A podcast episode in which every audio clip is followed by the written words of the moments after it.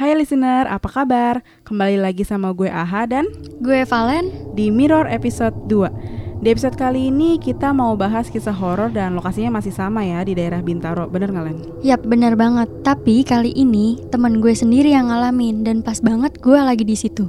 Oke oke, tapi temen lu ini sama yang kemarin lu ceritain di episode 1 atau beda lagi Len? Ini beda lagi ha, beda orang. Oke. Jadi kebetulan uh, waktu itu gue lagi kelas agama dan itu hari Rabu deh kalau nggak salah. Nah kalau gue kelas agama itu kan di ruang kaca ya lantai 3 Karena kalau bolak-balik ke kantin itu jauh, jadi gue jajan dulu baru ke kelas. Oke, sorry nih Len, nyinggung sedikit masalah agama Kan agama lu protestan Jadi pisah kelas gitu? Ya, kalau yang muslim itu di ruangan kelas biasa, kalau gue dipisahin di ruangan kaca di lantai 3 Oke Nah, teman sekelas gue itu ada tiga orang, kita sebut aja si A, B, sama C ya.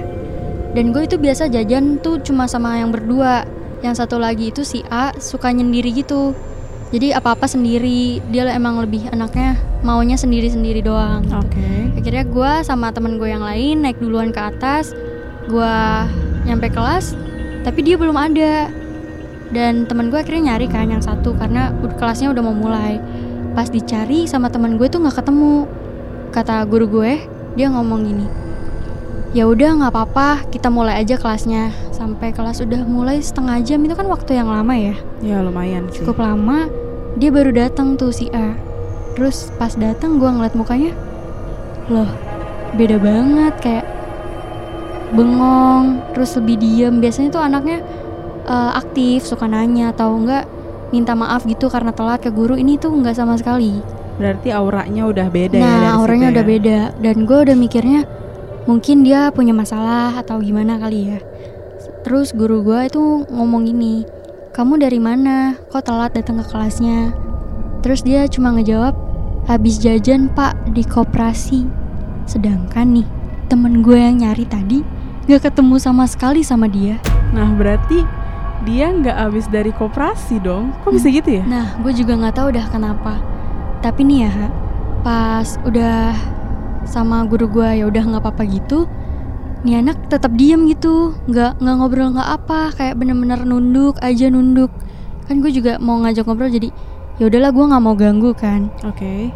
Sampai akhirnya udah di pertengahan kelas, yang bikin gue kaget ini dia tiba-tiba ngangkat kursi. Ngangkat kursi terus dia ngelempar ke arah guru gue. Panik nggak tuh? Gue langsung shock gitu kan. Dan guru gue juga kaget ya siapa sih yang ngebayangin dilempar kursi ya kan sama Iya, murid apalagi? Tiba-tiba lagi iya ya. tiba-tiba Tapi nggak ada korban kan? Maksudnya Nggak ada yang luka? Jadi akhirnya kena lemari. Nggak Oke. kena ke guru gue untungnya. Dan gue pas banget di sebelah dia langsung kayak nanya gitulah eh lu ngapain? Gitu kan kayak nggak sopan Hmm. ngelempar kursi ke guru.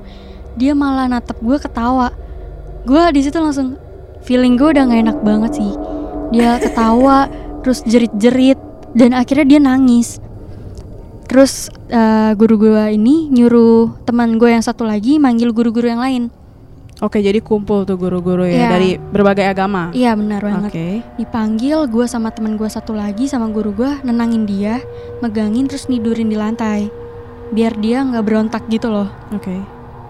Pas guru gue datang dia nanya, nanyain ke si A ini, kamu siapa? Jangan masuk ke tubuh dia. Ini bukan tempat kamu. Keluar dari tubuh dia, digituin kan. Nah, dia si A ini ngejawab, saya tuh mau masukin tubuh dia, tapi nggak bisa. Sambil nunjuk gue, ha. Panik gak? Panik sih Berarti otomatis dari awal dia udah ngincer lo kan gitu Iya, dari pernyataan dia sih menuju ke gue ya, dan gue langsung lemes saat itu juga gue nggak boleh megangin dia lagi. Akhirnya gue eh, lepas, gue lepasin, terus gue cuma ngeliatin doang. Iya sih soalnya setahu gue juga kan eh, kalau misalkan ada orang yang kesurupan nempel di badan orang yang nggak kemasukan itu yang megang katanya bisa ngalir Iya. gitu kan bisa nyambung Bisa gitu. nyambung. Dan akhirnya ya udah gue cuma ngeliatin. Terus singkat ceritanya kan udah dibacain nih doa-doa sama guru-guru gue. Dan akhirnya keluar itu makhluk dari badan teman gue. Pas si A sadar, dia kaget.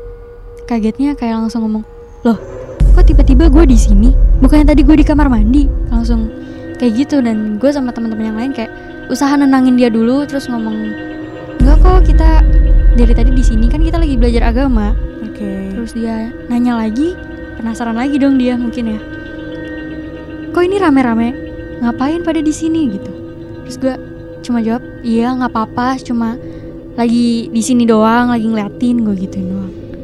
Udah sampai akhirnya jam pulang sekolah. Jam pulang sekolah ini guru agama gue nanyain akhirnya ke dia. Pas dia udah tenang kan si Aini? Iya. ditanyain kamu tadi sebelum kelas agama ke mana? Kok datangnya telat? Si A mulai cerita nih. Dia mulai cerita tadi saya jajan pak di koperasi. Pas saya mau naik tangga saya ngeliat ada jejak darah jejak darah itu dia ikutin tuh sampai ke kamar mandi di lantai tiga Oke. Nah, pas dia udah sampai kamar mandi kan, udah nyampe kamar mandi lantai tiga, dia kebet kebelet buang air kecil. Jadi dia buang air kecil dulu, baru niatnya balik lagi ke kelas. Kelas.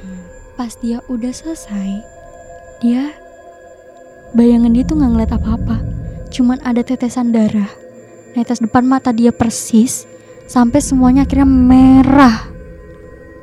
Oke, berarti eh, jejak darah ini adalah awal mulanya sampai dia tuh nggak sadar apa-apa. Iya, Awalnya yang ke kamar mandi, terus yang kamar mandi ngeliat lagi darah itu, Hmm. akhirnya udah dia nggak sadar apa-apa sadar gitu, sampai ruang ujungnya kaca. ke kelas. Iya. Oke.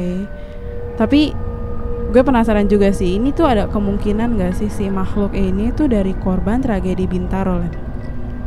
Kalau menurut teman gue yang dia lihat ya, yang bisa lihat. yang bisa lihat itu berhubungan. Karena teman gue ini bisa berinteraksi. Teman gue yang kemarin ngasih tahu ada cewek duduk di atas kursi gue ya. Oke. ya dia bilang ini berhubungan sama tragedi Bintaro. Oke, jadi kemungkinan ini adalah korban dari Iya. tragedi Bintaro itu. bener banget. Wah gila merinding banget sih. Soalnya gue ya emang gak berpengalaman gitu kan masalah kayak gini. Mungkin kalau misalkan lihat kesurupan Orang teriak, nangis gitu kan udah biasa. Tapi ini sampai ngelempar kursi gitu kan.